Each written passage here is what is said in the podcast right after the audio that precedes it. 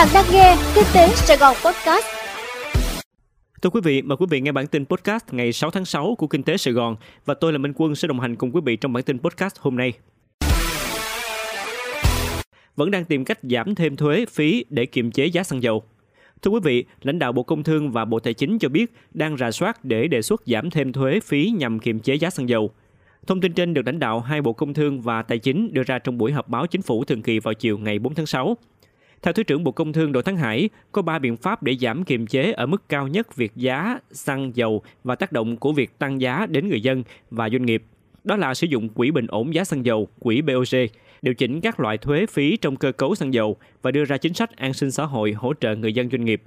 Bộ Công Thương sẽ phối hợp với các bộ ngành, đặc biệt là Bộ Tài chính đề xuất, ra soát để tiếp tục giảm được các thuế trong cơ cấu giá xăng dầu.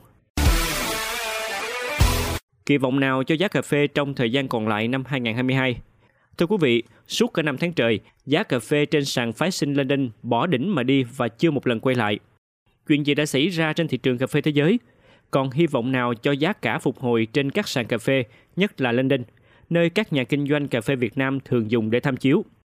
Càng về cuối năm, giá xuất khẩu hàng cà phê Robusta chất lượng trung bình có lẽ sẽ xoay quanh mức trừ 200 đô la một tấn FOB và có lúc quay về mức lý tưởng trừ 150 đô la Mỹ một tấn. Một khi thị trường xuất hiện các ước báo sản lượng cà phê Brazil năm 2023 là năm mất mùa theo chu kỳ sinh trưởng cây cà phê của nước này.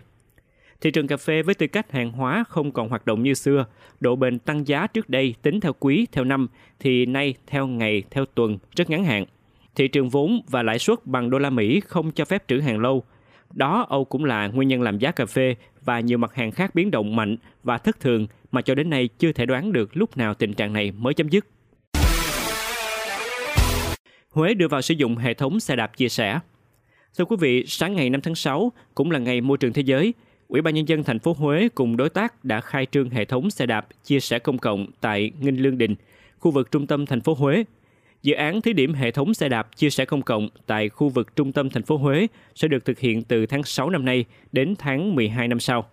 Đây là dự án được triển khai dựa trên nội dung biên bản ghi nhớ giữa Ủy ban nhân dân thành phố Huế với cơ quan hợp tác phát triển Đức và công ty cổ phần Vietsopro. Giai đoạn thí điểm trên địa hình và người sử dụng thực tế sẽ giúp Ủy ban nhân dân thành phố Huế cũng như các đối tác tham gia thực hiện từng bước hoàn thiện hệ thống vận hành, cải thiện ứng dụng theo điều kiện địa hình và thói quen sử dụng của người dân Huế và cải thiện hệ thống kết nối giữa ứng dụng và khóa thông minh QR cũng như cơ chế thanh toán điện tử, thanh toán không tiền mặt. Cuộc khủng hoảng chip ô tô trên toàn cầu có dấu hiệu hạ nhiệt.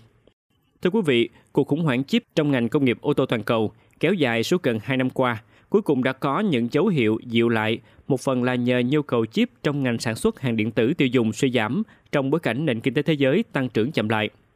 Mercedes-Benz, Daimler Truck và BMW Đức nằm trong số các nhà sản xuất ô tô hiện có đủ các linh kiện chip để vận hành tối đa công suất sau khi trải qua tình trạng ngừng hoạt động trong nhiều tháng. Diễn biến đột phá này đến sớm hơn dự đoán của các hãng xe và đánh dấu một điểm sáng cho một ngành công nghiệp đang đối mặt với nền kinh tế thế giới xấu đi và lạm phát tăng cao, trong khi giữa lúc họ đang trong quá trình chuyển đổi lịch sử sang sản xuất xe điện. Thế giới cạnh tranh thu hút tài năng doanh nhân sáng tạo. Thưa quý vị, New Zealand đã thực hiện thí điểm chương trình Global Impact Visa GIV từ năm 2017 nhằm thu hút những tài năng mang lại những ảnh hưởng tích cực và rộng lớn trên toàn cầu. Giờ đây, Nhật Bản và nhiều nền kinh tế khác đang xem chương trình thị thực làm việc này như một mô hình mới thu hút các nhà sáng tạo và doanh nhân. Các sáng kiến như GIV này hoàn toàn khác biệt với chương trình đầu tư định cư hay đầu tư để có quốc tịch mà New Zealand, Úc cùng nhiều nước châu Âu và châu Mỹ đang thực hiện. Với đầu tư định cư, doanh nhân phải bỏ tiền từ vài trăm ngàn đến hàng triệu đô la Mỹ để mua bất động sản, hay doanh nghiệp thuê mướn nhân công địa phương hay trái phiếu chính phủ. Trong khi đó, GIV thu hút chất xám từ những doanh nhân sáng tạo đến New Zealand để khởi nghiệp trong những lĩnh vực mà nước này đang cần, mà không đòi hỏi từ họ những khoản vốn đầu tư lớn. Nhiều nước khác đều có chương trình thu hút và hỗ trợ các doanh nghiệp thành công. Canada, Pháp và Singapore yêu cầu người nộp đơn phải đảm bảo có sự hỗ trợ từ một tổ chức khu vực tư nhân địa phương, chẳng hạn như quỹ đầu tư mạo hiểm. Chile hỗ trợ tài chính cho các doanh nghiệp đã được phê duyệt, đồng thời ngăn chặn làn sóng nộp đơn bằng cách để các đối tác khu vực tư nhân xem xét tính khả thi của các dự án mà doanh nhân nước ngoài nộp. Quý vị vừa nghe bản tin podcast của Kinh tế Sài Gòn. Hẹn gặp lại quý vị trong bản tin ngày mai.